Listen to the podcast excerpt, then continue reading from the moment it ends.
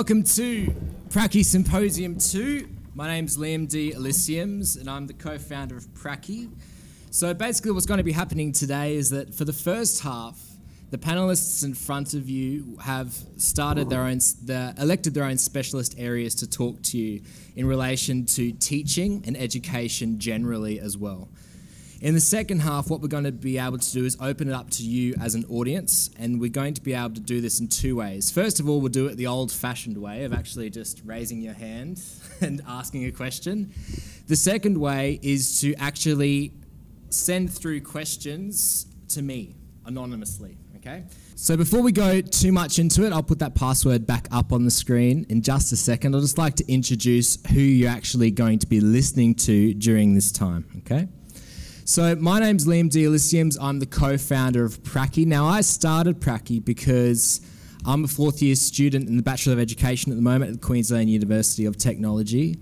And every time I went out on Prac, I went back to my lecture hall and my, my cohort had literally halved about each time.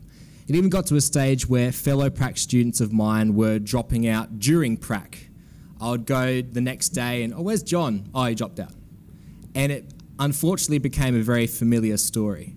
What also became, unfortunately, a very familiar story is every time I'd go to one of my mentors, they would say, Oh, you know all that stuff you learnt at uni? Uh, chuck that all away. This is the real deal. This is the real world. This is what you have to actually learn on the job. And it kind of felt like we were being pushed into the deep end in kind of a way. You know, you learn about some stuff out in, in university, then suddenly you're in front of a class full of 13 year old boys or girls, and they're looking to you as leaders and I thought, why does it have to be like that? Why do we have to be chucked in the deep end, so to speak, on prac?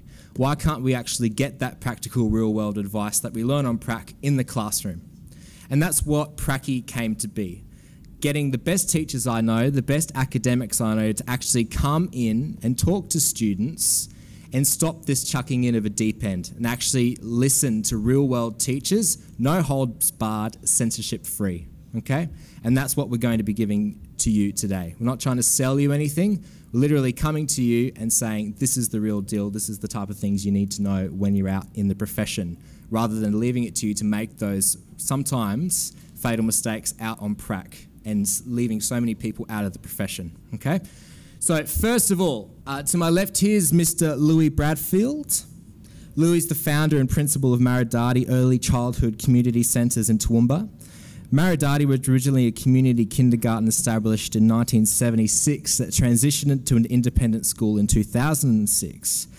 Maridati, I had to I did had to Google how to pronounce that, Louis. I'm sorry. It's Swahili word meaning to embellish or to enhance. The name was chosen to reflect an ethos that positions children at the centre of all decision making. Maridati's Toowoomba site has enrolments of 85 children from kindergarten through to year six, and Maridati is currently working with communities in Brisbane and Ipswich to add the Maridati approach to the educational landscapes. For over 35 years, Louis' work has been driven by his focus on advocating for children and their need to drive social change his specific area of interest lies in the affective domain with his concerns about the current state of children's well-being. So first off, we have Mr. Louis Bradfield, the principal and founder of Maridati, talking to us about teachers being learners instead of just teachers. So first of all, I did want to thank Liam for the opportunity. Um, I did ask him, send him an email, and um, I guess question whether I was the right person for this. I'm not really. Um, I think that our education system really needs a, a, big overhaul. I think there is much work to be done. So, getting platforms like this to ask the question, um, I, I, think is, you know, I, am pleased and I'm grateful. So, thank you, Liam. Um, I, before I start, too, I, I have a bit of a, a history of being a little blunt, occasionally swear, and a bit pointed. So I guess what I want to do is to make sure that my intention isn't to offend anybody in the audience. Um, my, I guess my work is about two things that I work on, and the first one is about advocating for children, so speaking on their behalf, because my greatest concern is children have no voice at all. That most spaces designed for children are just dominated by adults and what's right for them. And, and I think it's important to stress too, my background is early childhood, so a lot of my work over my 35 year career, you know, early childhood trained. Um, I've worked in preschools, kindergartens, you know. Um, I currently teach in a classroom which I'll talk about. I work with, with year threes currently, and next term I'm working with some, some prep age students. So I guess that's who I'm speaking for. My concern is that they have no voice, and people are not really listening. Um, and research and stats show that children are really under a lot of pressure. You know, we're talking about high levels of anxiety, of, of depression, really, in really quite young children. I mean, the stats too then translate to adolescents, where one in four of adolescent students will actually develop some sort of mental uh, you know, disorder or a problem. So I guess that's who I'm speaking for. And the second thing that I'm speaking about is, or, or to drive social change, and it's about two things. One is I think that many have forgotten what childhood or what children look like. It's like they've just lost in the landscape. So, um, and I think to drive social change, we need to consider, you know, and, and make decisions based on what life looks like for children currently. Um, and I'm not trying to say there's something wrong with the way their life looks, but life looks different than it did 100 years ago when a lot of these systems were locked in for education. Parents are currently under more pressure than I've ever seen in my 35 years. And I think children are wearing that. And I do think parents are really, I think their best intention is there. I think they want what is best for their, their children. But I think that, I, I think as, as a society, I think we could do more to support parents within that domain of parenting. Because a lot of parents that come looking, and currently we have a lot of parents looking for something different. So they're clear they don't want what is on offer, but at the same time, they're not sure about what they do want. So you'll see that one of my interests is that, still we use shame, you know, even as a, a dominant way to keep children in their place, both as parents and as within education systems. Um, and I think parents are, are themselves, based on their own experience, so badly want to do it differently but are not really sure how. And within that domain, too, I think it's important to note that, you know, the latest brain research, there's a lot of research to support there are much better ways of doing what we currently do. So at Maridati, we, we, we work in teams, we teach in teams. We don't put just one single adult in a space. We have high adult child ratios, you know, uh, two adults to 12 to 15 children at the most. Um, and often, if children have more needs than that, we'll put more adults in the space to support that. So I, I need to acknowledge those people who work with me. I'm not going to go um, into a, a, a, lot of this, but um, it looks briefly at, at, at, the key themes of Maridati, and Liam introduced some of those uh, the background and how long I've been doing it, and how I basically left the system in disgust. Really, it's some of the simple things like how we speak to children and how we think that that's okay. I retreated to a community kindergarten in Toowoomba, uh, started a design business, was going to do all anything but teach, but somehow I've been sort of roped back in. And look, I do love what I do. Uh, I feel very fortunate to do what I do. Um, the, the thing that I guess too within my work is that I think within the domain of innovation, which is what we're playing with, I don't think that um, within that education realm, I th- don't think we do that very well at all. You know, I think a lot of the research is almost as, as someone, a, a colleague said to me, it's like we, we do research on killer whales in captivity. So a lot of the research on children actually happens within schools, where and that dominant sort of paradigm is really so strong, and it's been such a tradition that it's really hard to bust out of that, and research so shows that. But there's a few themes that I've listed there in terms of the work that I do. And one of them that, that Liam mentioned is this idea of well-being. And one of my biggest frustrations is that, yes, research is, is so on our side about this, but we have more conversations about organic food and whole foods and how do we get an egg to taste better and a chicken to taste better than we actually do about how do we prioritize children's well-being. And I think that that's a conversation we need to be having because even if you look at you know the way that we start formal education, we, we, you know, we start at far too young. Leading international nations don't start formal education until children are seven. And, and I think that's one of the things we're seeing these climates where children are sat down at desks you know, and instructed at an early age, from an early age. By the way, guys, I'm not saying there are not people out there that are doing amazing things, by the way. I'm talking, I am making some generalizations and assumptions. So I'm not saying that there are not some amazing people out there. But my request today is to, I hope that, you know, we can find more people to start playing in that domain. Um, but, but again, the request at Maridadi for anyone who enters is to actually become involved in that making and playing with and, and creating and looking for new ways of doing things. And we think we need three, three people or three groups of people to do that. We think children need to be part of that. You know, we, we need adults, so both parents and teachers. And I think that's a point of difference about Maridadi. We're actually not interested in parents coming to drop their child over the fence and for us to fix that child. And I think that's one of the problems we have. It's like education systems or educators have set themselves up as, as the experts. And I guess that I think something's lost in that. I think parents default and hand over that responsibility when I think they need to be walking with us. And I'm not talking about judging them on where they're at, but I'm talking about involving them as part of this exploring perhaps we could do this differently and how could we do that.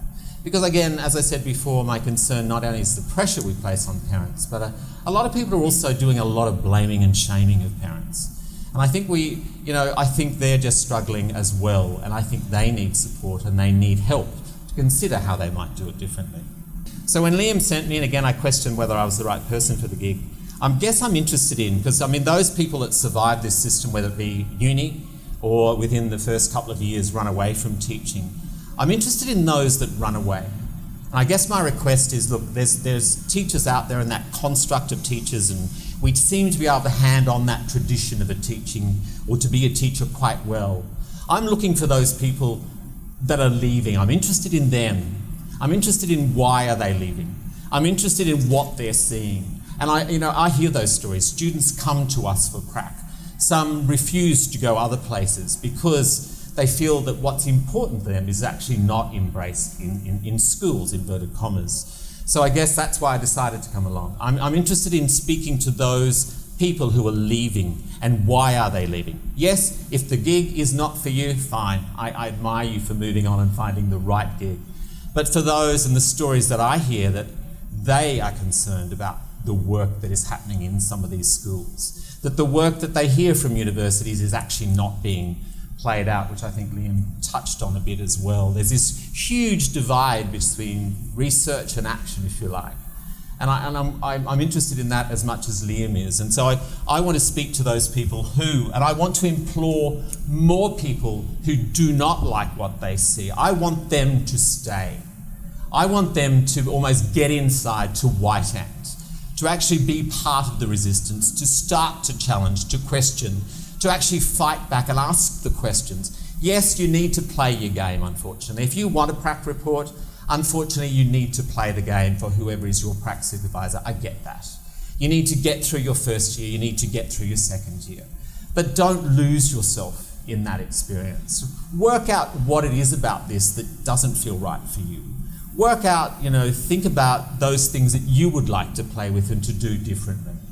And, and to store those away to actually look for a way of keeping yourself sane, you know, amongst, you know, what I think is really, I don't think it is sustainable currently for children or for, for, for the teachers in the space. I think that, you know, I'm speaking and I'm hoping that more of these people actually stay.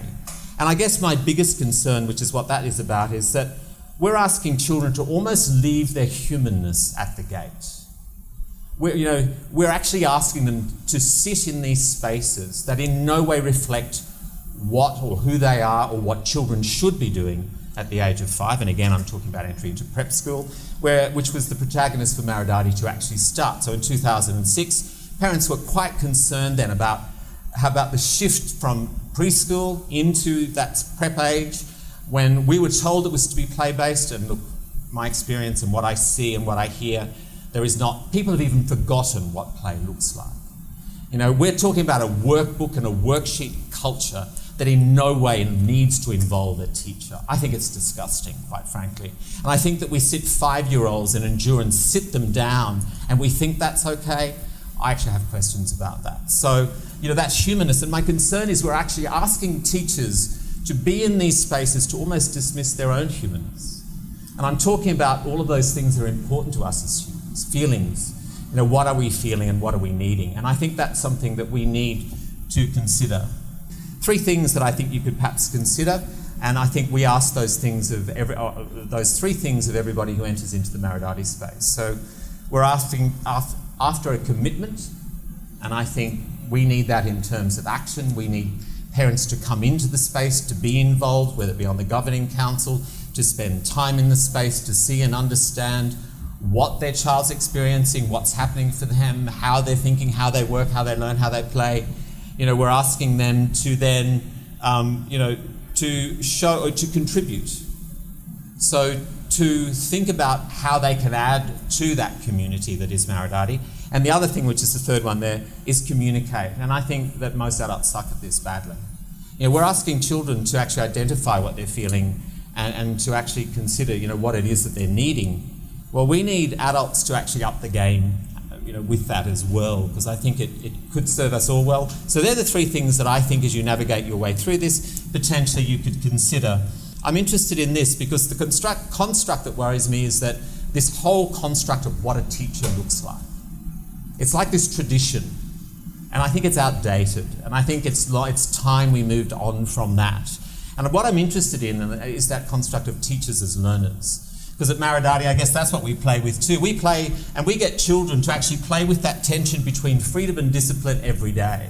And we know that every child fits in a different place along that continuum. And how will they ever know unless they actually play with it?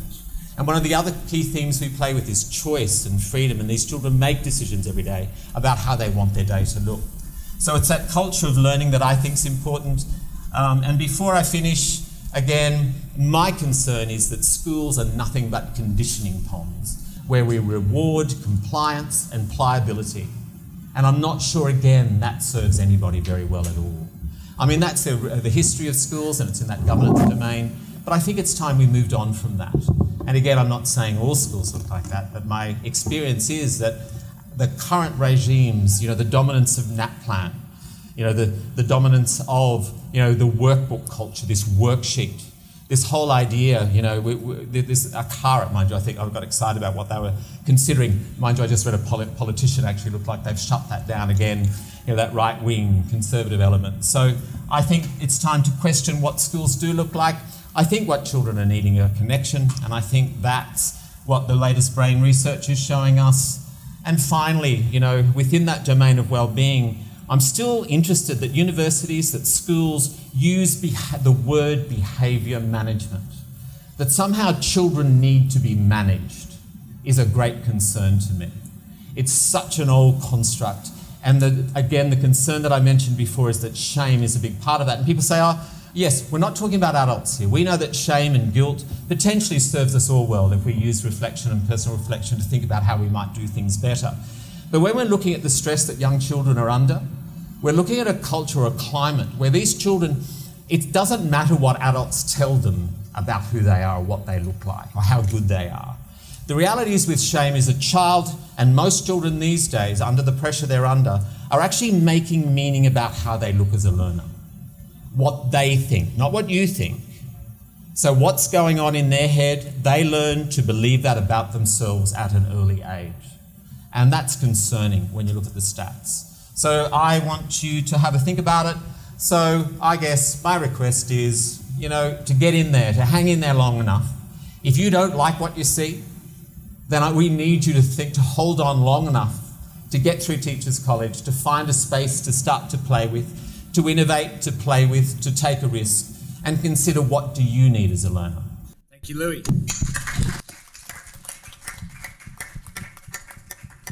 Fantastic words, and I have to echo that. That I feel my generation coming through are probably seeing the biggest shift in education.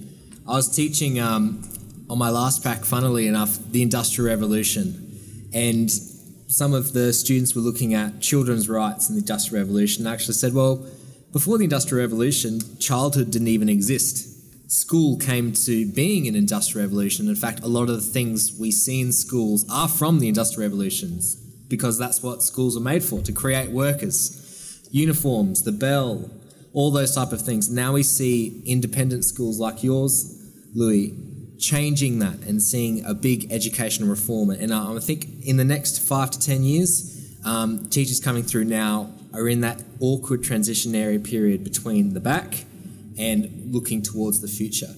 Now, next we have Mr. Scott Harding. Scott is what I like to call a true all rounder. Uh, he has 21 years' experience working in public, private, independent schools in UK and in Australia. Scott emigrated from the UK to be an eventual second in charge position in the English department at Brisbane Boys College, and from there he has been a driving force of a young school, Springfield Anglican College, shaping their English department. Scott's also the co founder of Pracky, as he believes strongly in sending the elevator back down, so to speak, to support early career teachers. And Scott teaches French and English, BBC and TSAC, and is an expert in pastoral education. And Scott, you were talking about uh, what you elected to talk about was the actual nuts and bolts of behaviour management. Funnily enough, ironically enough. You like that. if you, I'm not a performer like Louis, so I'm going to sit here if that's all right with you. Um, Look, I think the most important thing I would stress to start with is to run your classroom properly. It's not so much behaviour management, but it's about preparation. So, preparation is the key. So, you've got your job, you're setting up your classroom, you're about to walk in there. Three or four days before you go in there, all right, you should be thinking about your approach, your mental approach to teaching, okay? Because I guarantee you, five, six, seven weeks into your first term, you're going to be very, very tired. Very, very tired indeed. All right? Your internship is one thing, but actually learning to teach in your first year is completely another thing. It's like your driving test and then actually driving. Okay?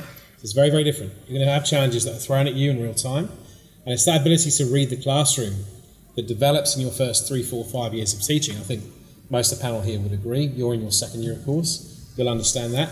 Um, so to start with, I suppose I'm going to come back to something Louis said, which is voice. Finding your voice as a teacher and your style. Now, you may have different experiences on your internship. You may have um, mentors that are very encouraging of you to develop your own style. You may have mentors who say, copy me. You may have mentors who, you know, don't give you that kind of sense of control. What you have to realize is that the internship was an opportunity for you to look at what works for you and what doesn't work for you as a practitioner. Okay, so I can tell you now, in my experience of 21 years, shouting is counterproductive. I think Louis would agree with me here. It's the worst form of communication you can possibly find with any child. Okay? Well, none of us respond to being shouted at, I would imagine. All right? It's the kind of thing that you really don't want to be considering. But in week seven, week eight, when you're tired, it can be a default setting. You've got to be very, very careful with your energy levels. All right? So, one thing that we don't really look at is our own self worth as teachers, our own well being. You've got to be getting your sleep. You've got to be making sure that you're eating properly. You've got to make sure you have something outside the classroom that is a release, a safety valve. You have to have that. And it's really easy in your first term to sacrifice everything in order to make sure your lessons are, are very well planned and, and very well. Guess what? Man plans and God laughs. All right? I guarantee you, something will happen in that classroom that you haven't prepared for. So, coming back to what I was saying, your voice. You walk into that classroom three or four days before you're thinking about your approach. The first thing I would suggest you do as a teacher is listen. Not speak, listen. We're always very up for issuing instructions in classrooms. Here are my rules. This is what I expect. You need to listen, all right? So when you're in that first lesson, you're introducing yourself, all right? You're watching the responses, and when the responses are coming back to you, you're listening to what is being said. And you're reading that classroom in real time. Who are going to be the troublemakers, you know? What are you going to do with those people? Are you going to move them together? Are you going to move them separately? Are you going to configure your classroom in a freestyle where you allow them to choose where they sit, which is really what we'd all like to do? Are you going to move certain people away from each other? These are things that will become apparent in the first two, three, four lessons. It could be that one or two students are away in any given lesson, the entire chemistry of the room changes. You can have the same lesson with the same kids um, at a different time of day, completely different again. All right? Students are very, very susceptible to things like wind or rain. That can affect behaviour. Like horses. They're like horses, they get spooked. it's true. It's really true. All right? I take my own daughter as an example in year seven over there. All right? I saw her cohort running around on a windy day the other day. Complete animals. You know what I mean? It happens All right, and we need to be ready to, to and, and I suppose releasing ourselves enough to realize that classroom management is precisely that's management. It's not perfection. All right? So one day you'll come out with something and you'll go, this is not going to work. And you surprise yourself, it actually really works. Other times you go, this is going to be a surefire success and it doesn't work for whichever reason. That's fine. That's part of the vagaries of being a first year teacher. All right? So communication and listening. These are the two areas I really want to concentrate on to start with. When we first go into a classroom, one of the first things that we're eliciting to try and find, ironically, is control. And one of the things, one of the classic mistakes we can make as educational practitioners in our first year is to be too controlling. You want to control everything, right? So you can jump on every single little rule, and there's no freedom, there's no oxygen in your room. And you starve it of any creativity, you starve it of any enjoyment. Okay, the other approach is where everything goes, and then there's no control in the classroom. All right? So you need to try and find some kind of happy medium, and reading that is going to be the, the thing, you know?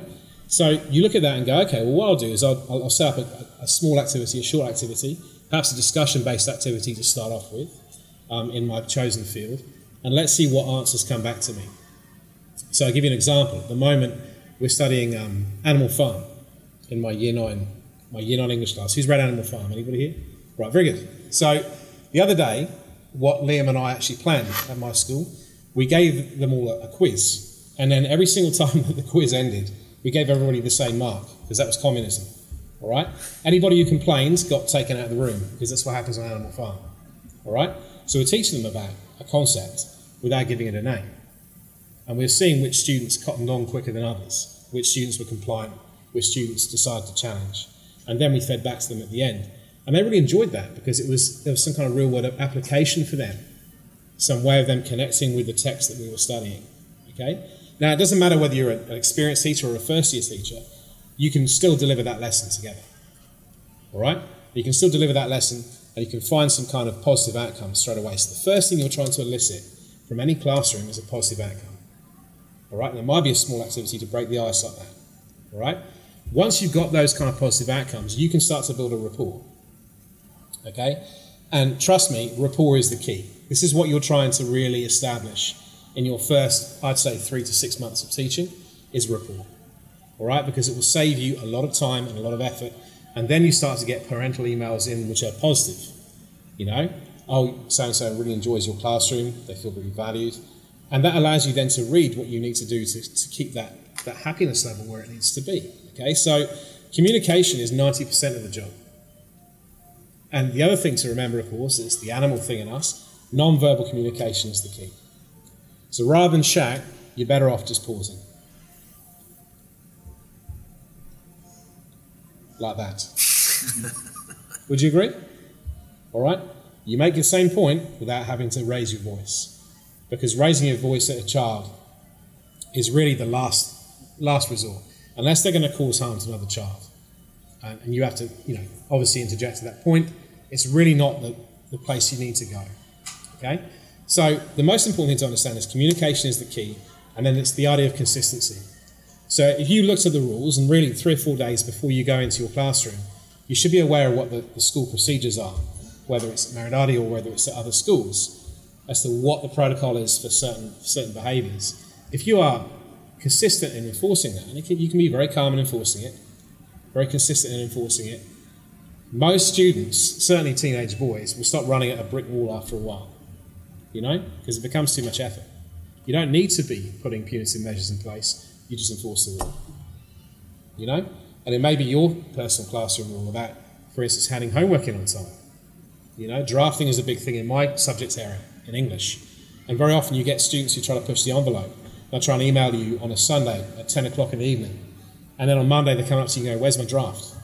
And you're wondering who's working for whom at this point. Do You know what I mean? So it might be that you put a personal boundary in place for yourself in terms of your practice and go, I'm not looking at emails on a Sunday. You've got to be kind to yourself and have some kind of boundary in place for yourself. Because if you have a boundary in place for yourself, your students will respect that boundary and then they can start to enforce their own boundaries for themselves. You need they learn by example. Okay? That's the most effective thing to understand. So that calm, considered, calculated consistency is really, really important in a classroom. Okay?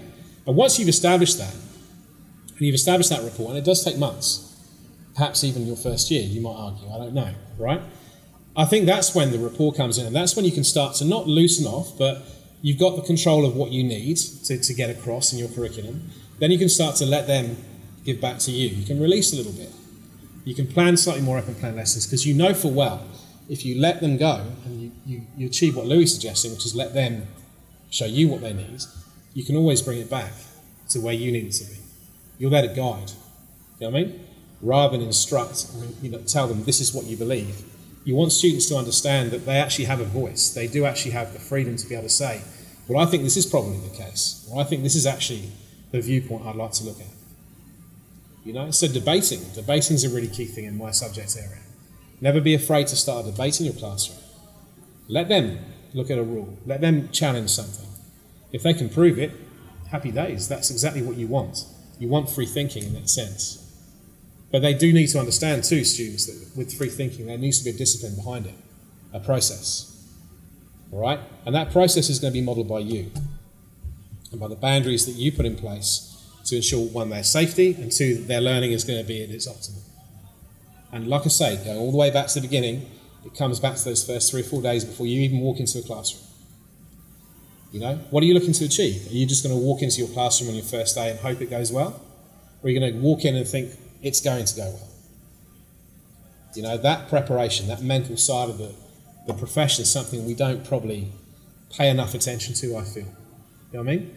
And it's something that, in terms of your preparation as a professional, if you want to get across the idea that you are somebody who needs to be listened to, you've got to earn that from them.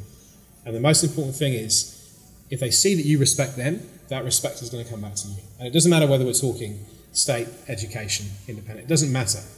All right? That's a basic principle of life. You give it out and you get it back. Okay, so that's a really, really important thing to understand. And eventually, what that leads to, that rapport leads to trust. That implicit trust between you as a teacher and them as a student. And that's the most valuable area you can possibly be in.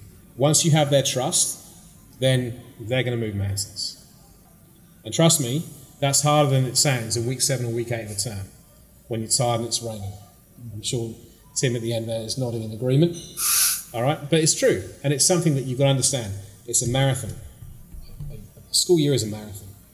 All right, and it takes time to learn that. And very often we can go out and we go, right, I'm going to literally lesson plan like I did at uni for every single lesson. You'll burn out in three weeks. I guarantee you. All right? You cannot plan to that same level. So you have to look at it, take the scheme of work, look at it and go, that worked quite well, that didn't work quite so well. All right, so I'm going to tailor that in my next lesson, move this here. You know what I mean? Sometimes you have to change things in real time. That's okay. Sometimes things work, sometimes they don't. That's okay as well. All right? The only failure you might possibly experience there is a failure to adapt. If you don't adapt style and you continually fail, then there's an issue with process there. All right? But that's something that I think everybody in the room here would understand. No one wants to keep running into that barrier.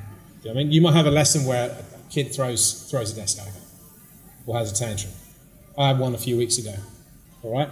And the most important thing to understand is at that point in time, you stay calmer. Because every single other person in that room is watching you at that point. All right? And they're looking at your reaction as some form of guide. Okay? And that's a really, really important thing to understand is that you are, whether you like it or not, in a position of real responsibility. Okay? In that sense. So that calm and that orderly, orderly, I suppose, um, environment will come with trust and with rapport. Okay? And then that's when the gold happens. That's when you can play. And Louis is correct. Some of the elements of our system really do need review. Okay? But we work within the constraints we have as well. That's my corollary to that. And so you look at it and go, what can actually be achieved in the environment I have? The first thing is control of my own practice. The second thing will flow from that. Thank you. Thank you, Scott. Just to echo your sentiment as well, I had a gig at the, a boarding house and I opened, I actually lived in the boarding house. And when I opened my door, I opened my door literally onto 20 14 year old boys. and living in that small confines and expecting them then to go to dinner on time, to do their homework, to not shove them into their cupboards and lock the door, things of that nature. The ability to build rapport and to have a positive relationship is the core of that dynamic really is so important when it comes to behaviour management, so to speak. Next, we have Dr. Christopher Blundell. Dr. Christopher Blundell is a lecturer at the Faculty of Education at QUT. He teaches units in the faculty's bachelor and master's courses on assessment, digital pedagogies, and strategic management. His current research interests include professional learning, the challenges of integrating digital technologies in teacher practice, and the interaction between digital pedagogies and high stake assessments. Chris also has 26 years teaching experience in P to 12 schooling, including 11 years at an executive level in school leadership. He's also played a pivotal role in QT International capacity building short courses for international partners. On my prac, I've found two very distinct groups when it comes to schools people that hate classroom technology, hate it with such a passion, and people that really try and integrate it in their classrooms and in their lessons. And there seems to be a major battle between these two. Now, real talk, what are the advantages of technology and how do we use them without it being tokenistic? Um, probably a bit of background from me just so you understand um, where I'm coming from. Whenever someone talks about technology, you can probably assume, rightly or wrongly, that they're, they're interested in talking about technology and teaching because they like technology. And so they're coming to transmit to you their big ideas and why they think technology should be there. Um, so, to be really frank, I like technology, but that's not why I'm interested in it, and that's not why I pursue it as far as something that's worth doing. My interest is driven out of something that um, became very clear to me, not at university, but in my first year of teaching, uh, was the fact that in the end, you are teaching for learning. So, your job at its most fundamental level is to help the students in your care learn. Um, and as a teacher, therefore, you have to look for the strategies that work. You have to look for the tools that will work. And in my mind, technologies, digital technologies, are simply tools. They're tools for learning, which means they have a place. Now, they also don't have a place in certain things. Okay, so I need to be really clear about that because I don't want you to think that I'm evangelizing um, the role of digital technologies in pedagogy. I'm not. Um, I instead want to talk about where it has its place. Um, and as Liam points out, there, there's a range of opinion about the role digital technology should and shouldn't play with that. Um, and what I'm going to suggest to you that on one level, that actually comes down to what teachers think teaching is and what they think learning is, um, which will therefore control where you see technology sitting. I'm going to try and reposition you if your job is about helping your students to learn, you need to work out which tools work for them. Okay? And I'm going to use the word term very broadly because paper and pen is a tool. Okay? In the Industrial Revolution and in the formalising of schooling, we had sort of slate. Okay? We then went to paper and pencil, and they were just simply technologies that allowed whatever process was going on to occur. They have their time, they have their place, but they also have their limitations. And so, my interest in technology is to say, can it help our students learn? Can it help us as teachers do teaching better? Um, but if it can't do those things, you shouldn't do it. Okay? And if you've looked at any of the research in this space, the overall summary is, is technology is kind of helping.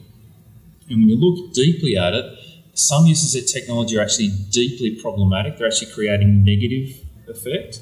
Some uses of technology are incredibly positive to the point you have students who are growing in terms of their learning um, improvement, the equivalent of two or three years of academic engagement. Now, the question is, why the variation? Now, here's what I want to suggest to you. I suggest that it comes down to your mindset about what teaching is, and that will control how you use technology. So, if you think teaching is the act of transmitting knowledge, then your use of technology will be to help that. Okay? Now, that might be problematic because one of the things that I know many teachers talk about is the fact that technology is distracting, that students disengage because there's so much else going on. Now, my suggestion to you is that if the technology can't compete with those other things, you're not using it right. Okay, it should be active, should be unavoidably engaging, okay, irresistibly engaging. And so I'm going to suggest to you tonight that when you make decisions about the role that technology plays, you think very carefully about how does it help deeper engagement and deeper learning, and for you, how does it actually expose evidence of learning better? Okay. Um, and if you can think about it from that point of view, it will mean there are times where you'll say, um, no, the students shouldn't use technology because it's either adding cognitive load, so it's actually taking away from the ability, the students' ability to think because it's distracting them, or they have to work hard at using the technology and they're not learning. They're using the technology, they're not learning. Um, so we need to think about that as a point of saying, okay, well, what do we do? How do we do it better? Do I got the idea? In the same way that if you actually have technology where you have a deep purpose, so let's say you're interested in students following their own area of interest, following their own things that they're passionate about, then technology is a powerful tool in that instance because the student can chase their own line of inquiry. So with secondary students, they have a, a level of maturity to some extent, but also an academic skill set that they can use to follow their own area of interest with an appropriate level of guiding from you. Um, so that's a very useful tool. In the same way that um, there are some instances where without technology, the students either depend on you to know that they are learning uh, or depend on someone else. And I'll use a couple of examples of that. Um, who's played a sport or been coached by someone? Okay. One of the problems with that, for example, is that when you ask someone how you performed, they tell you what they saw and they tell you how they thought about it. You don't get to see yourself perform. Whereas if you video record yourself performing, you have evidence of how you did. You can use someone else's feedback, you can also get your own. Does that sort of make sense? And so that's what I'm talking about with technology. Technology should enable something deeper. But if it's simply a substitution, don't do it. Okay, there are better things you can do with that. There are certain strategies, certain tools that work well um, in their current form and your job is to really question that. So, my suggestion to you tonight is a, a simple idea. You, in the end, you're about being purposeful. So, what I suggest is that whenever you think about any tool in your practice, your first question you ask yourself is, why am I using it? What's my deep purpose for selecting this tool? Then think about how it will be used and how it will help students think how it will help them to act and engage in the learning, and how it will help them capture evidence of their learning. Now, one of the big contentions that I have, and it's a challenge for teaching, is too much of education is formally dependent on someone else telling a student how they're going. It shouldn't be a situation where kids don't know at the end of a unit of work how they're performing. They've got to wait for the result to work out how well they've done. That shouldn't be the case. And I would argue that if you can pick tools that help students see the evidence of their own learning and you can provide them a way so they can actually gauge how that's progressing, that's a better outcome for them. So the last step then is the outcome. So whenever tool you pick, how will you know it's achieved what you asked it to do? Okay, because I think the point's really well made here. You need to be flexible. And there are times when something in your head works really, really well, and in the classroom it doesn't. Okay, you know when to pull out. Okay? The lesson is diving. Pull out of the dive. Have a deep purpose, but think why, how am I doing it, and what's the outcome? Thank you, Chris. Next, we have uh, Mr. Daniel Johnston. Daniel is currently in the second year of his career teaching, teaching senior English and history at Brisbane Boys College. He completed a graduate diploma of education with honours from QUT in 2016 and soon after began writing curriculum for a small branch of the School of Distance Education. Prior to working at a metropolitan GPS school, Daniel has had experience working in low socio-economic public co-ed institutions as well as private and online education. Maybe he's the true all-rounder, Scott. You've lost your title. Yeah, Daniel is currently staying afloat amidst the swirling chaos of his first years in education amidst curriculum transitions, adapting to a new career of hundreds of Jeremy high fives. So, DJ, you're early career teacher, and I think your place on the panel is really important because it's very good to hear experts in the profession with decades of experience. But sometimes that can get lost, especially when we're so young, especially uh, when we're just entering the profession. Sometimes it's really valuable just to hear someone in their first, second year of teaching. So you've elected to talk about your experience thus far in the profession and how to avoid burnout as a young teacher. And like Scott was echoing, that work life balance and being able to effectively teach and learn those things, but also not to get too jaded and burn out because a recent study said we've got upwards of 50% of teachers dropping out in the first five years of their profession. Um, so, of, so it shows me that these students in their first five years, these young teachers, there needs something needs to be done. So you've got your boots on the ground. What advice could you give us to not burn out and to stay with the profession? Well, like you said, I am new. So, unlike the other people on this panel with years of experience and lots of expertise, I'm a little bit more egocentric, and tonight I'm going to talk about myself as opposed to the systems that are going on. Um, but, like pretty much all of you, I have just left uh, where you are, and I am potentially your immediate future. Uh, so, what I wanted to talk about is really what it's like to adapt to a new career. And something that I Scott has started talking about, and I wanted to bring up first, is you have just spent the last two to four years focusing all your energy on accomplishing something, and you just have. Um, and it might be for idealistic reasons. You might have very personal aspirations, um, alongside uh, Louis was talking about, um, where you're trying to accomplish, you're trying to change minds, you're trying to influence individuals and give something back to the world. But what you have now is a job. Uh, and sometimes it's hard to adjust to that because you think you're going to come into a classroom, you're going to Good Will Hunting, um, you're going to Dead Poet Society, you're going to change lives. Yeah. Uh, and then you find yourself in board meetings and answering emails and dodging phone calls from parents and being yelled at or witnessing other adults yell at each other in a staff room, and now you're at the mercy of office politics as well. Um, and that's something that can be very confronting.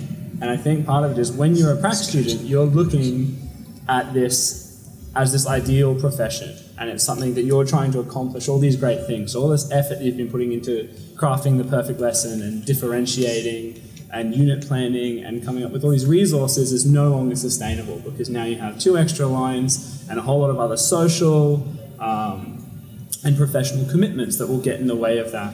And the first thing that was really important for me was to build a support network.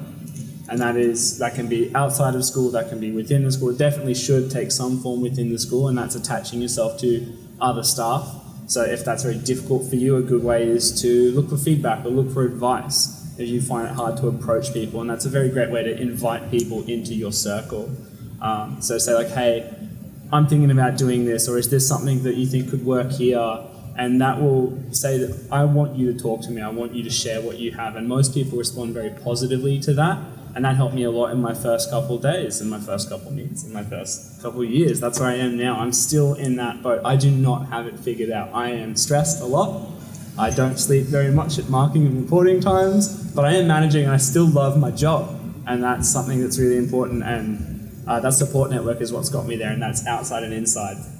As Scott said, having personal boundaries. I do not work on Friday afternoons. Friday afternoons are sacred to me, apart from obviously this evening. I'm on holiday, so the schedule's off a little bit. But um, what I do on Friday afternoons, I have a couple close friends that I make sure we get together if we can. If other life commitments don't get in the way, we get together, we share a coffee, a drink, we talk about school. We get that teacher talk stuff out of the way, and then we can focus on our own lives again. All the stuff that we've pent up and afraid of repeating in front of our peers, perhaps, or letting unleashing on those particularly uh, difficult students, perhaps. Um, that was the first step. The second was learning to say no, and especially as a prac teacher, it's probably your instinct to say yes to everything, and people will take advantage of that. The outdoor education manager will come at you and say, "Let's go on camp. You can go on all these excursions. We need other supervisors. Yeah. Would you like to do extra tutoring? Would you like to coach a sport?" You will want to say yes because you want to be valuable. You will not be valuable if you say yes to everything. Be polite, be forthcoming, say, hey, that does actually sound very interesting, but I'm trying to find my feet. And most times they will respect that. If they don't, it's their problem. You need to look after yourself. Your best practice, what will make the school like you, is if you are healthy, you are rested, and you have um, those boundaries that you set for yourself. Um, those are my real coping strategies straight away. Uh, there's not too much more in depth that I want to give you broad because it is uh, there's no easy answer. There's no this will lead to a balanced and healthy life. Make sure you do something outside of your job. It is important, and you it will reflect better back in your own practice if you can focus on yourself from time to time. You obviously have to be making that extra effort. It is going to be chaotic. You probably get sick. You will definitely get stressed. There will be days where you do not want to go back to school tomorrow. And sometimes it's fine to take a sick day for that as well. People will not judge you if you take a day off here and there just to sleep and do some marking. Um, Luckily, I have my job already. So be careful, Dan. Be careful. Hopefully, this doesn't get back to the wrong people. Um, but there are definitely many. He's eyeing me now. um, but there are many ways that you can cope with stress, and part of that is building those very firm support networks inside the school, outside the school. Attach yourself to people you respect.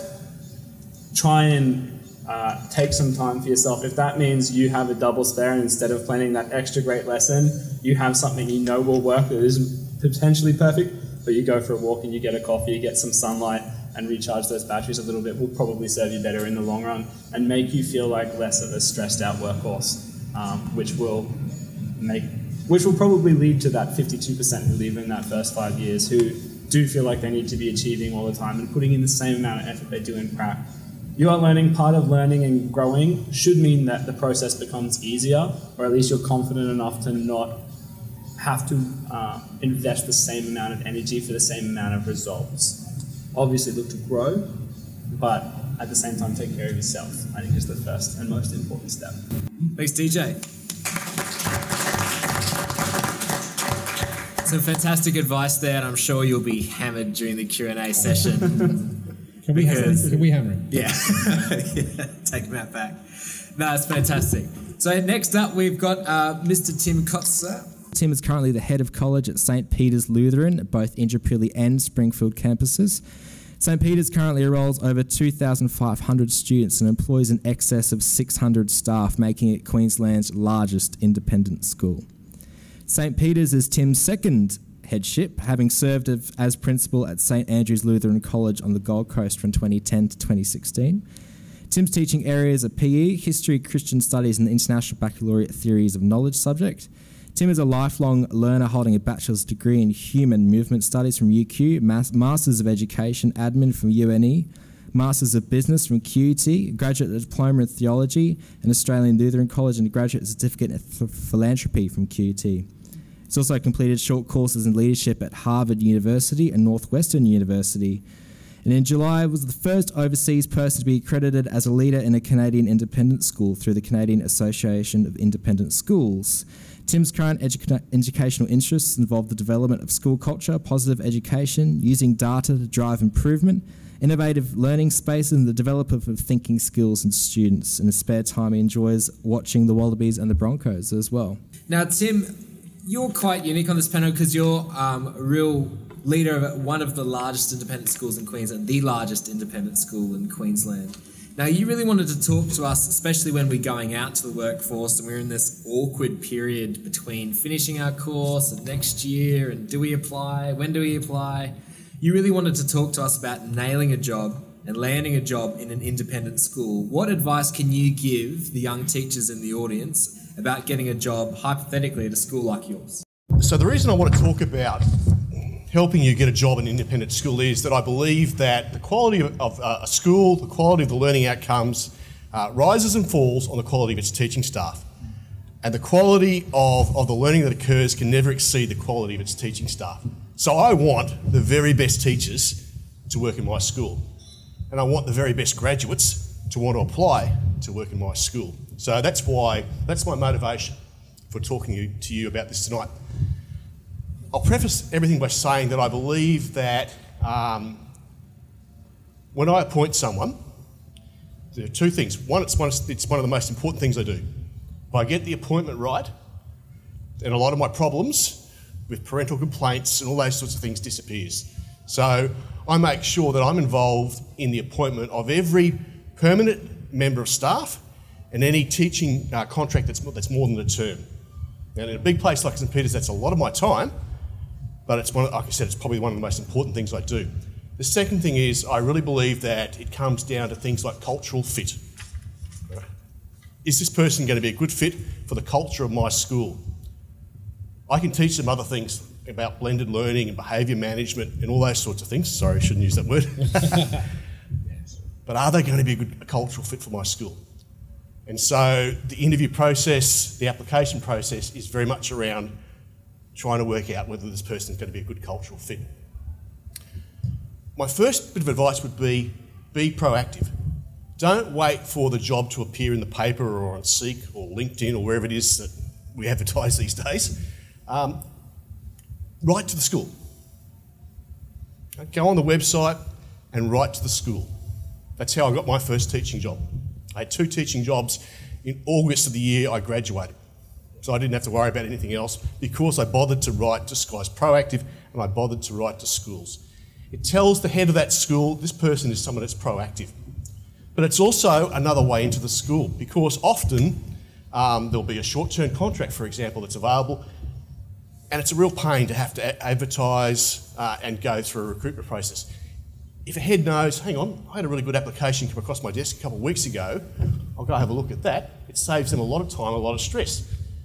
If you do a really good job on that contract, there's every chance you might become permanent. So that's a way in um, at the back door, so to speak. So I encourage you to be proactive in that regard. Be honest and truthful in your application. I've seen some applications come across my desk I'm looking through the CV and going, wow, this, this person's amazing. I'm thinking they must be in their 40s. And I look at it and they're 21. And you sort of think, well, either I've done nothing with my life um, or um, just there's a little bit of embellishment going on. So tell the truth because you will get caught out. Um, you know, and if something looks odd on a CV and you make it to interview, I guarantee you they will ask a question about it, and that's when you're going to get caught out. So you know, stick to what you've done uh, and, and what, you're, you know, what, you know, what you've really done. Your covering letter, your application, maximum of two pages.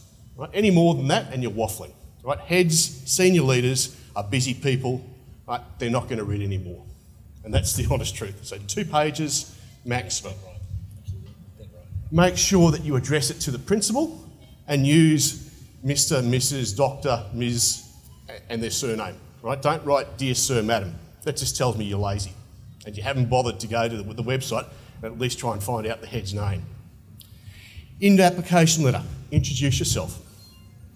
Tell them what you're applying for and what it is that you know you can teach. Briefly, no more than a paragraph, outline your educational philosophy and why it's going to be a good fit for that school.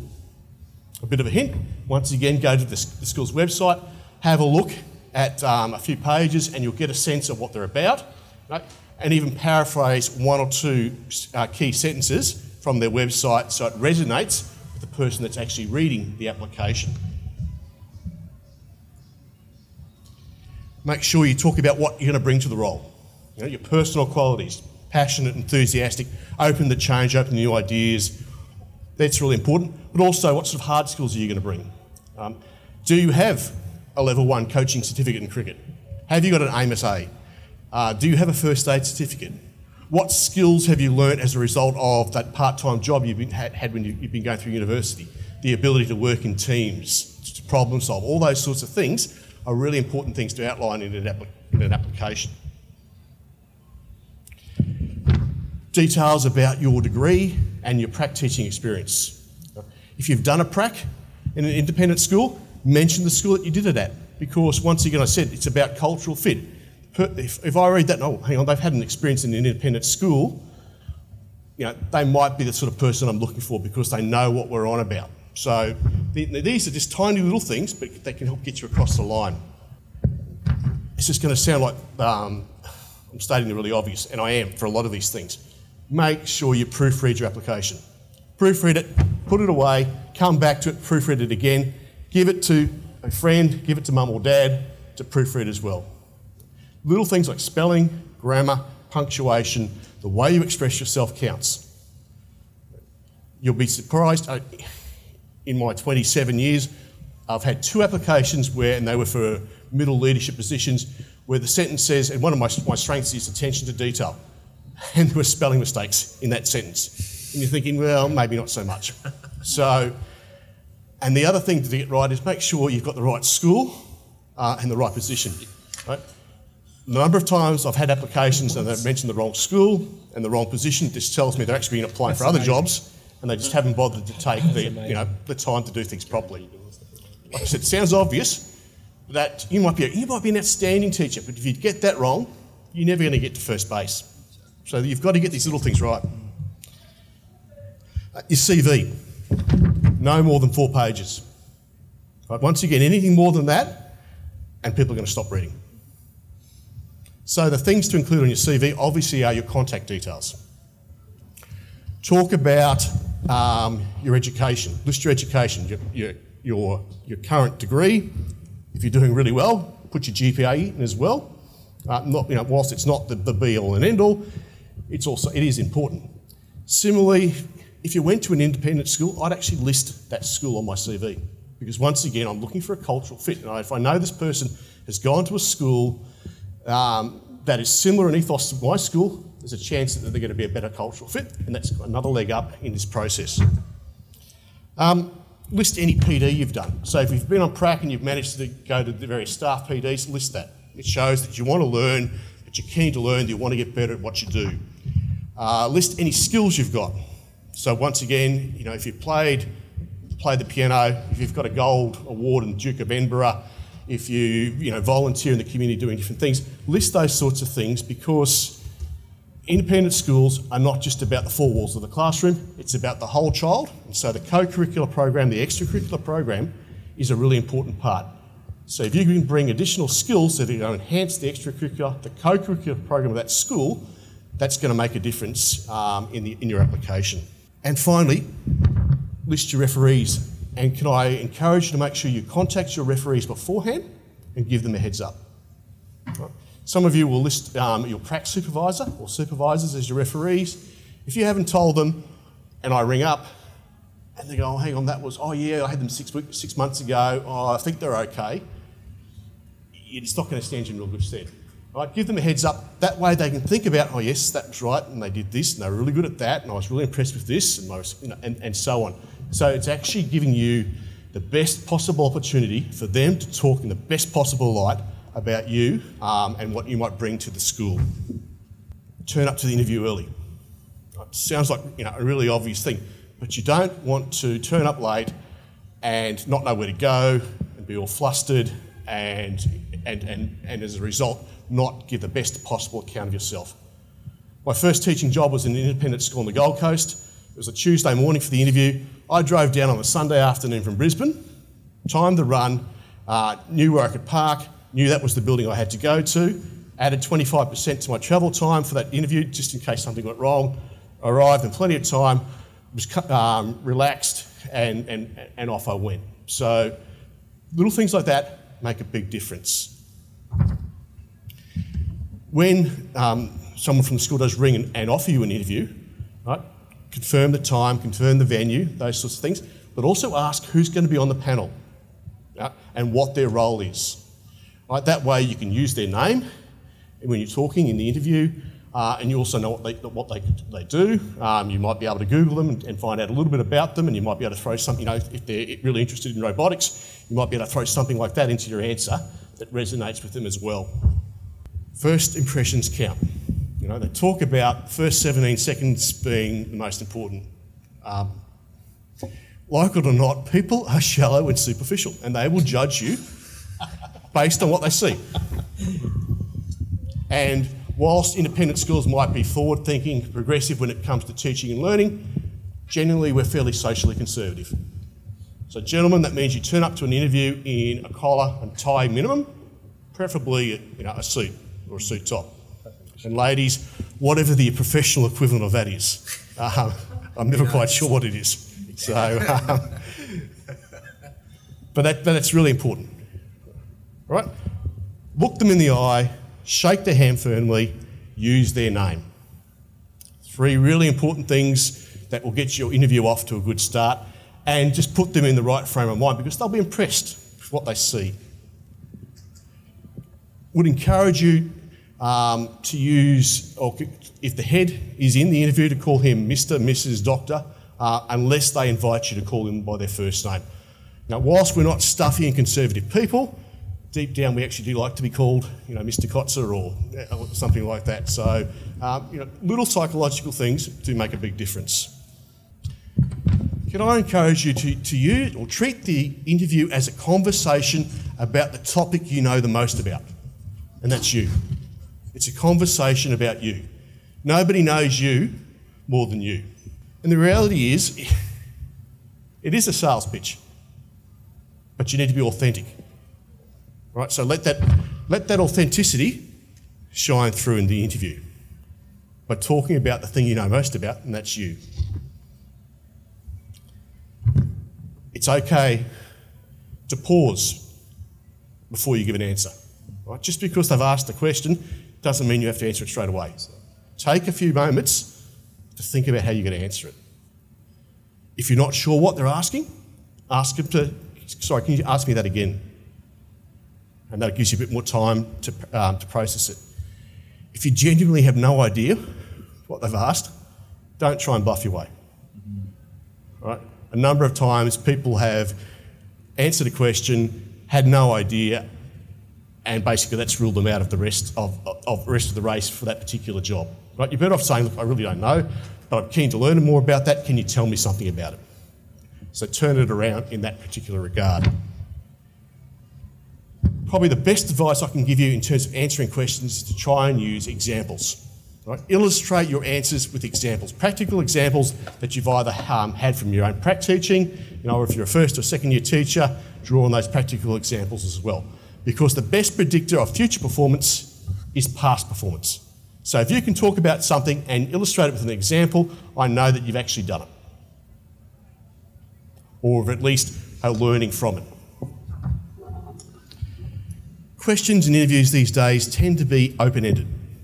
So they're phrased around things like Can you tell me about a time when? I wonder if you could talk about this. Or can you discuss? Or could you explain? Right, so they're open ended and they give you the opportunity to take that question in, in the direction um, that you'd like to take it and to use the examples that you want to use. Broadly speaking, I think there's about 10 areas that you'll get questions about. So there'll always be a question about why do you want this job and, and, and this school? If your answer is, well, you know, I want to stay in southeast Queensland um, to be close to my family, it might be true, but that's not going to get you the job. Right? Why is it you want to teach in that particular school? You know, is it that the values of that school aligns with your values? Are they doing something particularly exciting in a field that you're passionate about? Are they doing th- things in the area of service learning and you want to be part of that? You know, is it you've always admired this school because you know, use those sorts of things in your answers so that they resonate. Second sort of questions will be around what experiences have prepared you for this role? Now, that's slightly challenging if you're a graduate teacher because you've had two, three pracs maybe. Um, but think about before you go to the interview what sort of experiences you've had. What classes did you teach? What challenging behaviours did you have to work with in the classroom? What, what, you know, how did you manage the workload? How did you deal with the, you know, the difficult parent? Think about the broader life experiences you've had, whether it's been playing in sporting teams or being a member of a club or a community or in, you know, in, a, in that workplace. Now, what have you learnt from those experiences that you can use to bring to your examples that are going to add value to that school? If it's a faith based school, and most independent schools are faith based, whether that's Anglican, Catholic, Lutheran, Uniting Church, um, Pentecostal Christian, a majority of independent schools are faith based. So there will be a question around uh, the Christian ethos, the Christian faith. The reality is, most today, most people come from um, a nominally Christian background or no Christian background at all. So, how you answer this question is really important. Uh, my school, St Peter's, is a school of the Lutheran Church, um, but I have staff who are on the, you know, anywhere between, you know, I don't believe, to, um, you know, I'll use the term full-on Christian. It's a terrible expression, um, but that's you know, that gives you an idea of the spectrum. What we expect is that all staff members will be supportive of the Christian ethos. So the question I always ask is, St Peter's is a school of the Lutheran Church. As a Christian school, we expect our staff to be supportive of the Christian ethos. In what ways are you, will you be supportive of our Christian ethos? Now, if you come from a faith background, that's relatively easy for you to answer. If you don't come from a faith based background, it's, it's more challenging. And it needs to be an honest answer. And so, you know, often the answer I hear for, for this one is um, look, you know, I don't go to church, um, but I believe in Christian values. And so I'm, you know, supportive of tr- treating people with care, dignity, and respect. You know, I'm a very caring person, and I want to use my gifts and talents to help each other and help help others, and that's how I'd be supportive. So, you need to think about how you're going to answer that particular question. Um, look at the school's website because it will give you a guide to what uh, what they ex- what they are looking for in relation to that faith-based element. You know, some schools will ask you for uh, a reference from a, a, minister or a pastor, um, and that should give you an indication about um, what the level of faith commitment might be in that particular school as well. So make sure you research those sorts of things.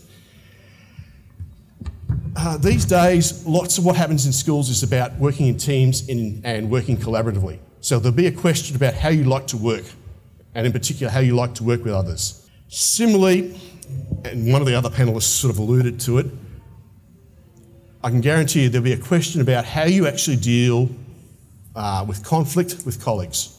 Right? Believe it or not, schools are like any other workplace, and there are conflicts between teachers. And in some ways, I think teachers are worse at dealing with conflict between themselves.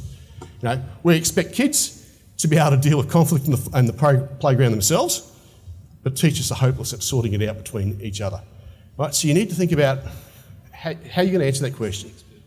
You might say, look, I'm, you know, I'm a fairly easygoing person and I actually get along with most people, but if I did have a difference of opinion, I'd go and talk to that person. You know, I wouldn't let it fester. I wouldn't talk behind their back. You know, you know, how, do, how do you deal with conflict? Because that's a really important element of, of any workplace. Uh, you've heard about stress and all that sort of stuff. So I expect a question around stress and work-life balance and deadlines, um, because the reality is teaching is hard emotional labour, and there are peaks and troughs throughout a term. Those last few weeks of term are stressful. Um, you know, reporting, marking.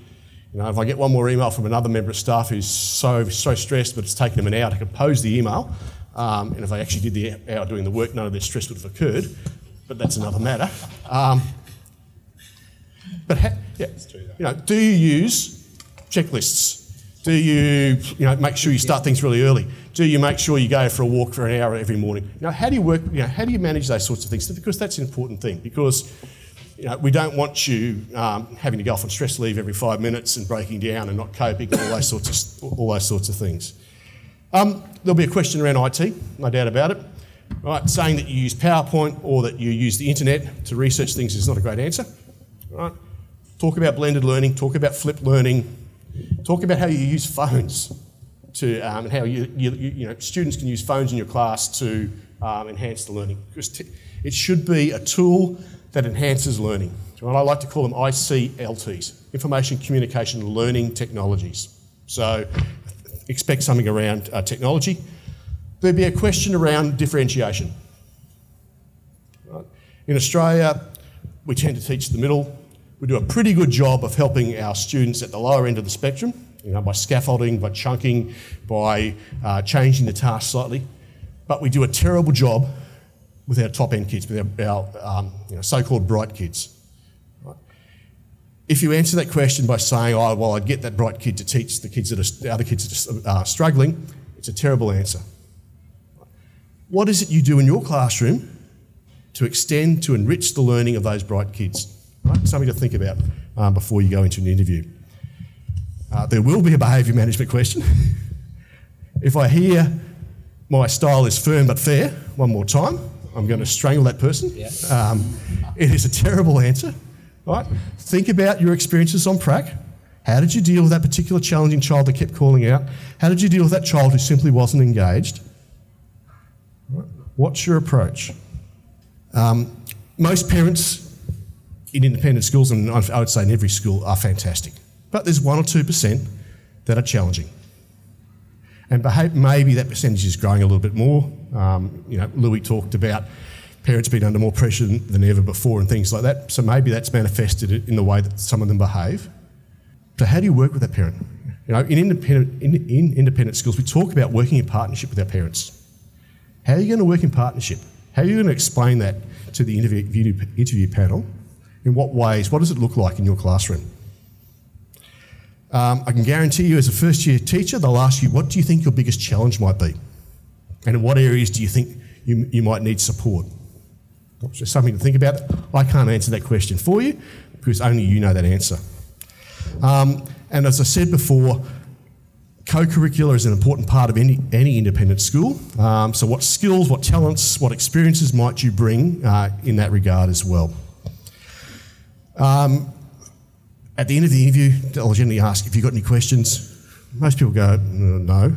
A um, couple of things that you might want to think about is, you know, I'm a beginning teacher, a first year teacher. Um, what support or what programs does the school have in place to help me as a beginning teacher grow and develop? And maybe another question to sort of think about is, you know, if you've done some research about the school they might have a fantastic um, coding program, you might ask them a question about that. Or they might be introducing positive um, psychology into the school. Ask them a question about that. Once again, it shows you've done the research that you're actually interested in that school, um, and it's these little things that make a big difference. Um, finally, at the end of the interview, thank the panel. Ask them, can you get feedback you know, when it's all done and dusted? So if, if you do miss out, at least you're getting feedback about what, how you might improve next time. So, folks, that's a lot of um, minutiae in terms of little things. A lot of it sounds like common sense, and it, and it probably is common sense.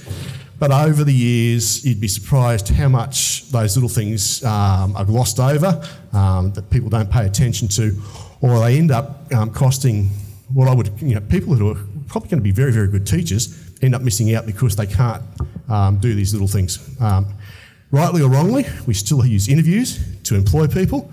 Uh, and that's the reality at this stage. We use other things as well, but it's still a really important tool. So the application and the interview um, makes a big difference, and these they're little things that uh, that make a difference. But thank Fantastic. you. Thank you. So now we're going to move on to our second half. You've been able to hear these experts speak about their passion areas, and hopefully you've been busy taking notes. This section, we're going to open it up to you. So it's not rude to go on your devices. I've got the link up on the screen there. So if you want to get your phone out or your laptop or your iPad, whatever you have, that's fine. And I'm already get, getting some questions through now. So I've got your questions. If you'd like me to ask on your behalf, that's fine. Also, if you'd like to do the old fashioned way and chuck your hand up and ask and network and show your face, uh, that's fine as well. Okay, so start thinking about the questions. I'll get the ball rolling and then I'll open it up to you. So think about what questions you'd like to ask. So the first question I like to ask is it's very interesting to look out in the audience and see mainly women and look at the audience and it's a whole bunch of guys.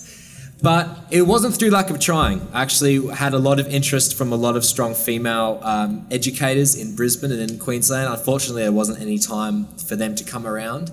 But it's quite an interesting dynamic to have in the room because I know some people in the primary cohort at QUT, there's probably about four male primary teachers in the cohort. In early childhood, I believe there's one. And in secondary, I would say the split would probably be 60% women, 40% men. And I asked my students out on prac, some of them hadn't had a male teacher until grade eight. How do you feel that affects a student that hasn't had uh, a, a, male teacher until grade eight, and how do we get more men in the teaching profession, especially in early childhood? So, Louis, I'll, I'll throw that open to you first, especially from a principal from an early childhood primary uh, background. What do you believe about men in that? Well, profession? firstly, at Maridati, currently within my staff, we have a high, we have a balance, probably a female and male. Um, so I, I do think that's important. I have been, because I'm an early childhood background, there's not many of us, I do get that sort of a lot of questions, interviews about males and how do we shift and change that. I'm not so sure really, because uh, as I guess a lot of people have alluded to tonight, I think we need good teachers. And I certainly believe that, that there are a lot of uh, children out there who need strong male role models. But you know, as far as if we're looking at a, a dropout rate of 52%, you know, in terms of within five years of, of any teachers, um, you know, I think we need to change. I mean, I think there's many things we need to change and draw, you know, draw in more people, get more excited about what we do, how we do that, guys. And from where I sit and, and how many people I piss off, really, um, I'm probably not a good person to ask the question. Does any other panelist members want to jump in on that one? Look, I think it reflects the status of teaching and the perception of the community that teaching is a, a female uh, profession, wrongly. Um, so part of it is how do we how do we change that? And, I, and part of it, I think, is actually teachers ourselves talking positively about the profession. Mm. You know, the number of teachers I hear, um, thankfully not very much at St Peter's, but elsewhere I've heard, you know, they said, well, don't become a teacher. Well, you know, you know, and they say it's the best and the brightest, you know, why would you become a teacher? So we actually do ourselves a disservice in, in terms of the profession. So it's about valuing our profession and talking positively about it, and it begins with us and with you in the room. But any, we've got to change the profession, don't we? I mean, I, I, if that's what the feedback and it's coming from teachers, that's alarming. So why isn't there shifts and why aren't there changes? And yes, the young blood, I think, to drive those changes is really part of that process. You know, I think what teachers are saying is, you know, I think we should be listening. Yes, there's a lot of whinges. I like some of those comments that you had to say there, but the culture of learning within schools, I think, is just really not sustainable. So I think we've got to change that. I think the old days, teaching was seen as a nurturing role.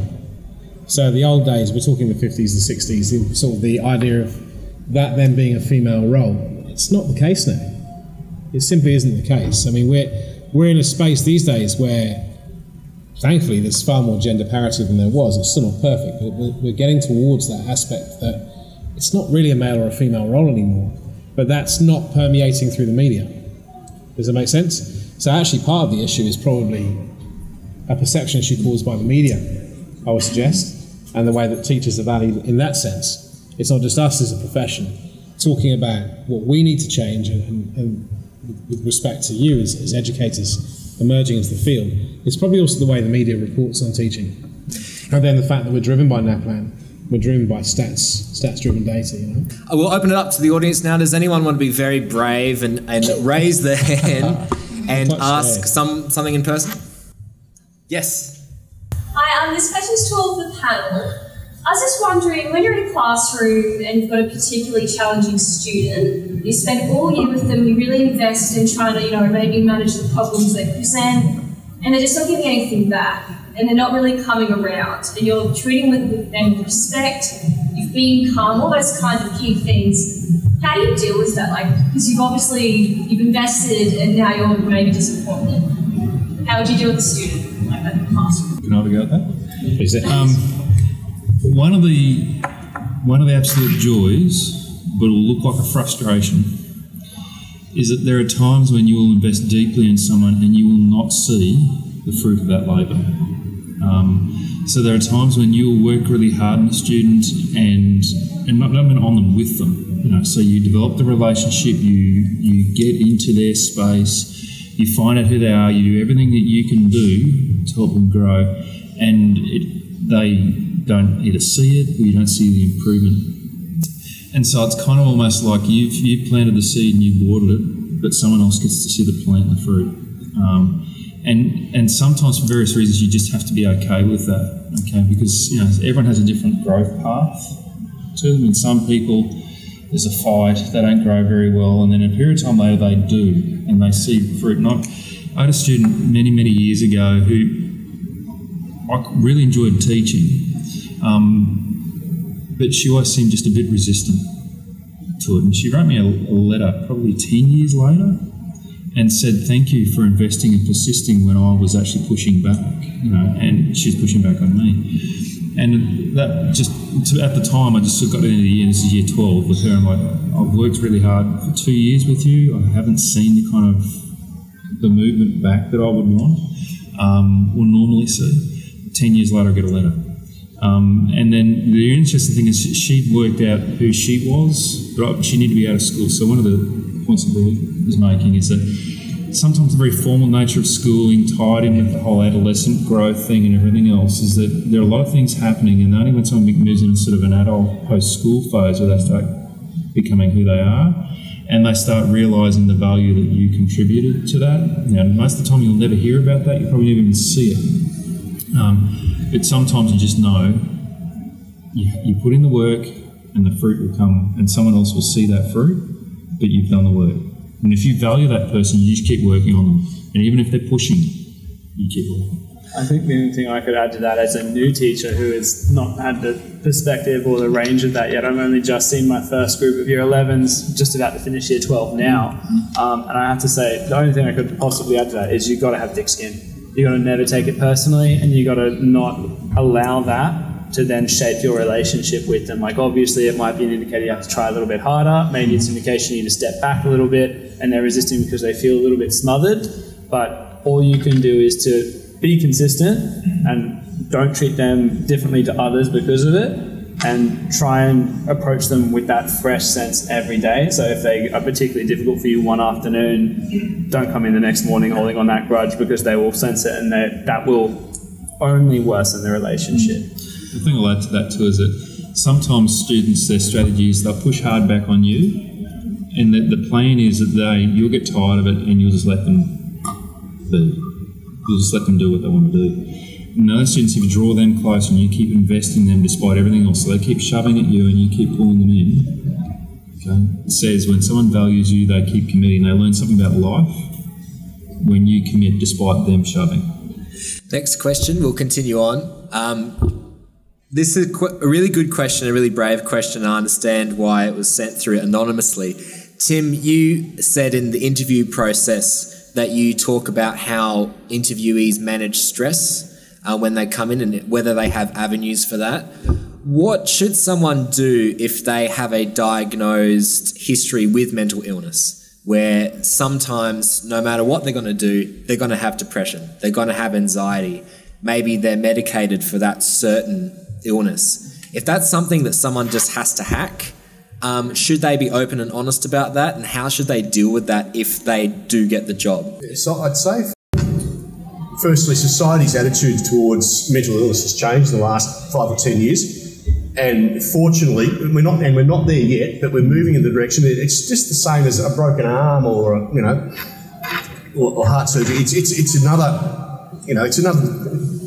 It's, it's an illness that can be treated, that can be uh, to, to be worked with. So um, I'd actually su- suggest that a it's not it's not the stigma it once was, and, and, b if you're open and honest with the school about these sorts of things, they can then actually work with work, work with you, as opposed to them not understanding what's what you're going through or what or what's happening. Because then, if you don't understand or don't know about it, it's very hard to do um, to try and support that person.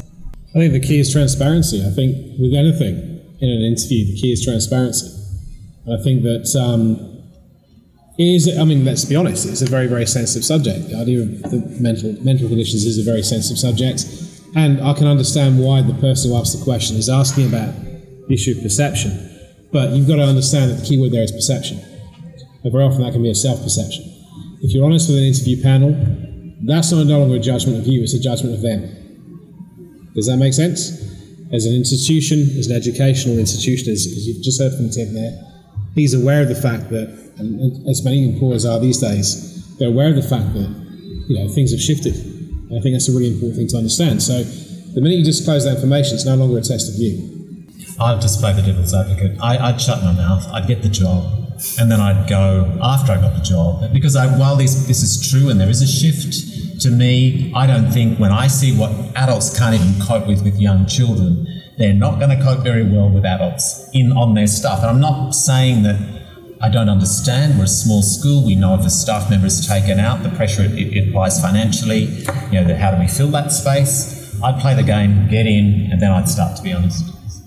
Just saying. Yes. I'm only talking to whoever's in. Yes. Say you've got something like anxiety or whatever, and you're very good at coping with it, and it might be a case of you might panic in a school year like once or once a term or something. Would you mention that to who's interviewing you, or just not because you know that it's not going to happen that often and you're very good at coping with it? Do you know what I mean? Like, would you tell the interviewer that? Yeah. DJ. jump in on that and just say I would personally suggest you cross that bridge when you get to it. Um, if you think it's going to be a small issue and it's something you can bounce back from, once you're in there and you're established and you've already proven your worth and they see that you are that worthwhile person that you are, then having those down moments, you will notice the longer you're in the profession, people have terrible moments. People have lows. You will see tears in the staff room. People have horrible things going on in their real life that spills into their day, and that's unavoidable. And if you've built that network and you've kind of solidified yourself in that culture already, they will support you through it. And it's more about saying, look, here is why I am valuable, and then later on, people will understand that everyone is flawed. That's the ideal, and that's the goal. Um, obviously, I cannot speak for everyone, and I cannot speak for every institution. But 99% of the time, at least try and rely a little bit on human decency um, from those around you. Um, I'm seeing some shaking your head, which doesn't always happen, but at least that's how I would tackle it um, as a person who does occasionally have issues with. Great. I'm a little bit. I'm a little bit more optimistic than Louis on my right here. I'll be honest with you. He's shaking his head, but I'm not. And the one thing I would say to you is, I would actually a bit of a Trojan horse thing here. I'd ask the school about its induction program and its support structures for the first first year teacher, and what the support structures and mechanisms are in place to support you as a, professional. Because then you're looking, and it comes back to what I was saying it previously. This is a test of the employer, not a test of you at that point. And then you know if, you, if it's a question of managing your anxiety at that point, you know what the structure is. Do you go to your line manager? Do you go to your mentor? Do you have somebody who's assigned to you in that first year? And as Daniel said, there is human decency there in that staff room. It may not be an official mental relationship, but you're not going to be on an island for the whole year. There will be people you can form rapport with. All right, we'll move on. Does anyone have any questions they'd like to ask by raising their hand? Yes. Um, I was just wondering, as the getting teacher, what sort of support in general would we sort of be expecting a school to provide to us? I know it's different for each school and different schools provide it in different ways, but just sort of generalise what sort of support should we be expecting or should we be seeking? I would say seeking more than expecting. Don't expect anything. Um, obviously, because that would, that There you go. that could lead to some, that could lead to some very severe disappointments and disillusionment. Um, but that's the real world. Like if you go into a job expecting them to help you through it, I'm sure that's what you would love and obviously look for it. But if you expect it, I feel you will struggle. Um, especially, you have to understand that these people either just have gone through what you have and they will probably hopefully remember that and try and be forthcoming with aid. Otherwise, um, you know, if you're not ready for it, maybe you should be thinking about what you could do to cope and try and bring something to the table and seek out those goals for yourself as opposed to expecting those structures to be there for you, um, which is probably not the greatest situation for it to be, but it might be the reality that you come into. I think that's a, that's a good point about reality. All right, like, no, every school is going to have an induction program in place. All right, that's just the reality of our profession. Um, what it comes down to also is your proactive nature as a teacher. You know I mean? How proactive are you going to be? So when I was coming back to what I was saying about going into a classroom three or four days beforehand, thinking about how you're going to approach your year, that is important. That mental preparation side of teaching is incredibly underrated, but it's very important, right? So for you, it might be how am I going to deal with a parent-teacher interview? How am I going to deal with working mark load? Is a, is a massive thing, particularly in my subject, English. Um, how am I going to mark? You know, am I going to leave my marking to the weekend? Some people night markers, some are early. How am I going to approach it? You know what I mean? So, and that's that's those are professional conversations you can have with not just one person, but a variety of people. Like Daniel said, it's about initiative. All right. So, if you haven't got a, a recognised support structure, create your own. You know, be proactive. We'll move on to the next question. Uh, question I got through the iPad is a big talking point uh, throughout my course has been differentiation and supporting kids at the end, uh, the, at the top level, in the middle, and at the low. Now, I've heard um, lecturers and tutors and teachers talk about this realistically. And then I've also had people where I've looked through their their itinerary, they've actually never had any time in the classroom ever, and they fully expect 30 written lesson plans for every single individual child, every lesson, every day. How realistic is differentiation in the classroom, and how do we, as young teachers, get through all the uh, conflict about it and find something that works for us? Chris, how would you deal with that and suggestions that you would give to QUT and other uni students leaving into the workforce? Probably the first thing is actually you're part of a team, and those people who have been in school for a while um, will have some understanding of the nature of the students in a given cohort. So leverage that experience. Ask them, you know, what are what are the strategies that we use um, some schools have very formalised structures for differentiation, others don't. Um, but I would recommend that um, the strategy moving forward is you can't really differentiate you actually understand the range of abilities in your classes, where the strengths and weaknesses are. So the first priority is actually to understand the kids and what they need from you, and then leverage the experience of your colleagues. You don't need to reinvent the wheel here. Um, there are often core things that you're going to teach and there will be known strategies for differentiating around that space. Um, there's certainly an ideal, but pragmatically, which is where I sit, there will be groupings of students where you can have different differentiation strategies with them. And again, you don't need to invent all those things from scratch. Having a good staff room conversation with someone say, how do you extend students with this topic? You'll have colleagues that can tell you very efficient ways to do that. You don't invent that, you borrow that. The word I use is appropriate which means you grab it and you make it work in your classroom space. Um, highly experienced teachers, which is where you'll end up, have pedagogical tool sets, which means that you know this is not working for the student. This is something else I'll try with them. They've learnt that through experience. You can leverage your college experience. That's what I do as a early career teacher. Move on to our next question, and this one's from the iPad as well. I'll direct this one to Tim. Um, when we're graduating, there's a lot of information, as I'm sure you can appreciate, in terms of how to go about getting into a public school, a private school, uh, what things we need to sign up, what documents we need to produce. Something that's been floating around a lot when I've been graduating is what type of certificates or degrees or diplomas we need for religious schools. Some require that we do formal training in their chosen faith Others kind of uh, just talk about Christian values in the interview process. If we wanted to go to a specific religious school, what type of background information would you suggest we look at, if any? So really, you need to do your research around the, around the school and, and, and the school system. Um, so yeah, there are a lot of systemic Catholic schools. So if you went to you know Brisbane Catholic Education Office website, there'd be requirements around what they expect of their teachers, um, either uh, prior to or uh, on being employed.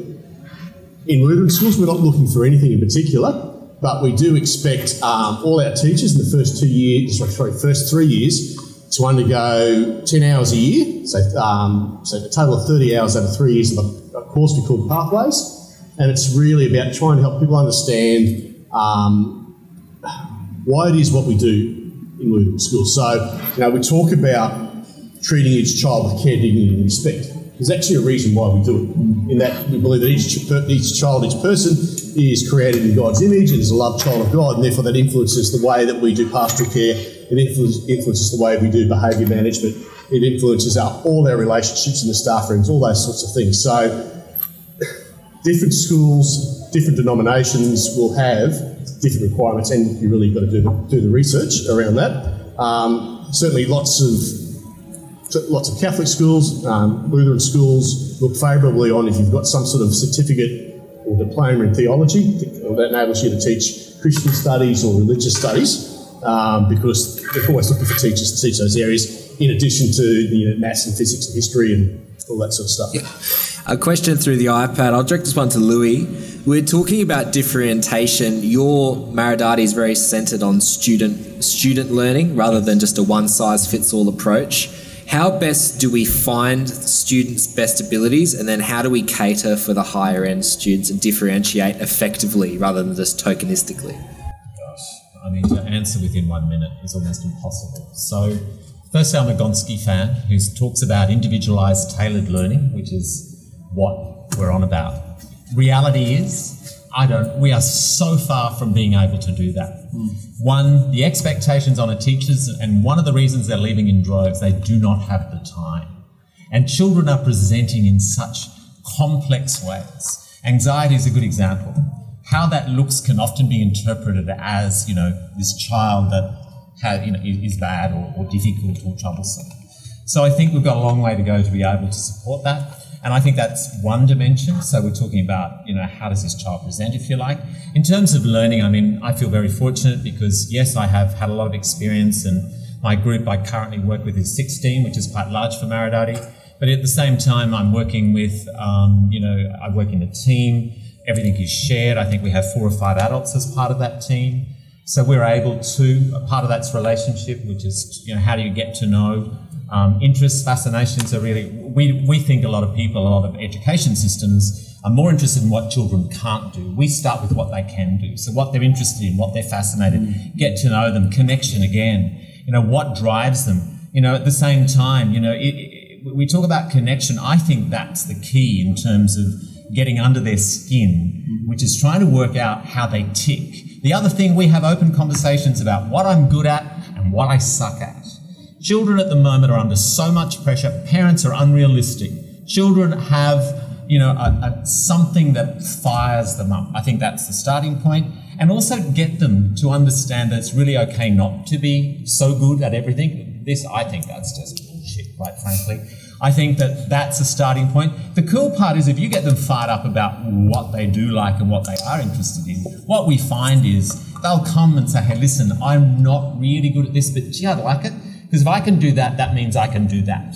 So you've got them then starting to use that, I think, that beginning point and drive and motivate them to do things that are more challenging, more difficult than they find. Question is uh, from the iPad that came through is um, someone in the audience that's not in their fourth year, that's maybe in their second or third, that's at least a distance away from graduating and actually going through the job seeking process. What things could you suggest someone that's quite far away from graduation, but still would like to be on the front foot and get involved with schools earlier? So um, I talked about you know, independent schools having extensive co-curricular programs. You know, the opportunity to coach, uh, instruct the debating team, be part of um, the, the, service learning program, you know, is a great opportunity. You know, schools need person power to staff those sort of things it gives you really good experiences to try out um, you know, different things you're learning at university around um, how you give instructions, how you give feedback, how you structure um, classes, all that sort of stuff. You're learning those practical skills, and lots of independent schools also pay money for people to do that. So you can actually, you know, uh, yeah. So that I would, they're, they're the sorts of things I look for on a CV. Has this person actually been proactive? In trying to um, involve themselves in other things in the community that actually going to enhance the, the value that they're going to bring to the school. So if, if, they've had you know, three or four years coaching a sporting team or you know and done a level one coaching certificate or they've been you know, part of a community service group where they go out and make a difference in the community, they, you know, they, they're really important things.